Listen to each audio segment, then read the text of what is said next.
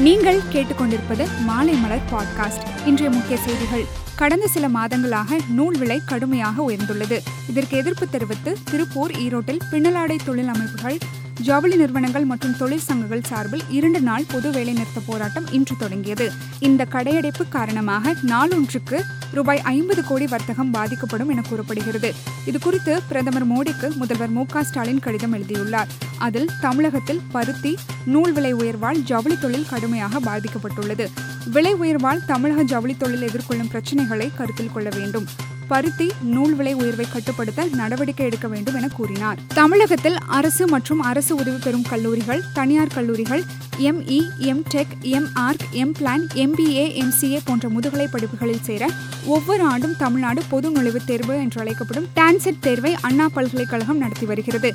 இரண்டாயிரத்தி இருபத்தி ரெண்டாம் ஆண்டுக்கான டான்செட் தேர்வு கடந்த இரண்டு நாட்களாக நடைபெற்ற நிலையில் இந்த தேர்வுக்கான முடிவுகளை ஜூன் பத்தாம் தேதிக்குள் வெளியிடுவதற்கு அண்ணா பல்கலைக்கழகம் திட்டமிட்டுள்ளது. இரண்டாயிரத்தி இருபத்தி ரெண்டு இருபத்தி மூன்றாம் கல்வியாண்டுக்கான நீட் தேர்வு வரும் ஜூலை பதினேழாம் தேதி நடைபெறவுள்ளது. இதற்கான விண்ணப்பிக்கும் கால அவகாசம் கடந்த ஏப்ரல் ஆறு முதல் தொடங்கி நேற்றுடன் முடியிருந்தது இந்நிலையில் நீட் தேர்வுக்கு விண்ணப்பிக்கும் கால அவகாசம் மே இருபதாம் தேதி இரவு ஒன்பது மணி வரை நீடிக்கப்பட்டுள்ளதாக தேசிய தேர்வு முகமை அறிவித்துள்ளது. தற்போது வரை நீட் தேர்வுக்கு இருபது லட்சம் பேர் விண்ணப்பித்துள்ளதாகவும் கூறியுள்ளது. அஸ்ஸாமில் பதினைந்து வருவாய் வட்டங்களுக்கு உட்பட்ட இருநூத்தி இருபத்தி ரெண்டு கிராமங்கள் வெள்ளத்தால் சூழப்பட்டுள்ளன. ஆயிரத்து முன்னூற்று இருபத்தொன்னு ஹெக்டேர் விவசாய நிலங்கள் நீரில் மூழ்கியுள்ளதாகவும் தெரிவிக்கப்பட்டுள்ளது. இந்த வெள்ளத்தால் ஐம்பத்தி ஏழாயிரம் பேர் வீடுகளை இழந்துள்ளனர். ஒரு குழந்தை உட்பட மூன்று பேர் உயிரிழந்துள்ளனர். திமா ஹசாவ் மாவட்டத்தில் பனிரெண்டு கிராமங்களில் நிலச்சரிவு ஏற்பட்டது. இதனால் ரயில் பாதை பாலங்கள் மற்றும் சாலை தகவல் தொடர்புகளுக்கு பெரும் சேதம் ஏற்பட்டுள்ளது. வெள்ளத்தால் பாதிக்கப்பட்ட பகுதிகளில் ராணுவம் துணை ராணுவ படைகள் தேசிய பேரிடர் மீட்பு படையினர் தீயணைப்பு மற்றும் அவசர சேவைகள் மீட்பு படையினர் நிவாரண பணியில் ஈடுபட்டுள்ளனர். இலங்கையில் மே பதினெட்டாம் தேதி முன்னாள் விடுதலை புலிகள் தாக்குதல் நடத்த திட்டமிட்டிருப்பதாக இந்திய உளவு அமைப்புகள் கூறியிருப்பதாக பத்திரிகையில் செய்தி வெளியாகி பரபரப்பை ஏற்படுத்தியுள்ளது.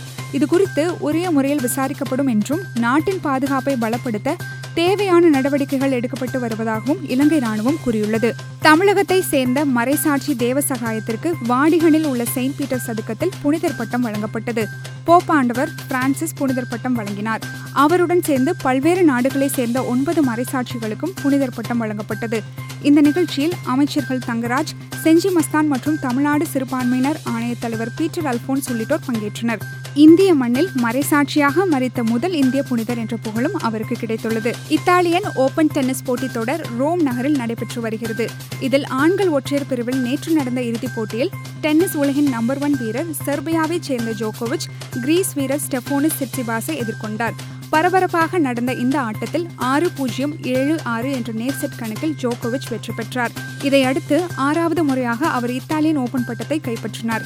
இந்த வெற்றியின் மூலம் முன்னூற்று எழுபதாவது வாரமாக டென்னிஸ் உலக நம்பர் ஒன் இடத்தை அவர் உறுதி செய்துள்ளார். சென்னை சூப்பர் கிங்ஸ் அணிக்காக ஆடி வரும் அம்பத்தி ராயுடு ஐபிஎல் தொடரில் இருந்து ஓய்வு பெற்றதாக ட்விட்டரில் அறிவித்துவிட்டு பின் பதிவை நீக்கினார். இதைத் தொடர்ந்து சென்னை அணி சிஇஓ காசி விஸ்வநாதன் ராயுடு சரியாக விளையாடவில்லை என்ற மன வருத்தத்தில் அவ்வாறு பதிவிட்டார். அவர் தொடர்ந்து விளையாடுவார் என கூறினார். இந்நிலையில் இந்த விவகாரம் குறித்து சென்னை அணியின் தலைமை பயிற்சியாளர் பிளம்மிங் ராய்டோ அணியில் தொடர்ந்திருப்பார். அவர் சிறிது மன உளைச்சலில் இருந்தார். இப்போது சரியாகிவிட்டார். எங்கள் அணிக்குள் எந்த பிரச்சனையும் இல்லை என தெரிவித்துள்ளார். மேலும் செய்திகளுக்கு மாலைமலர் டாட் காமை பாருங்கள்.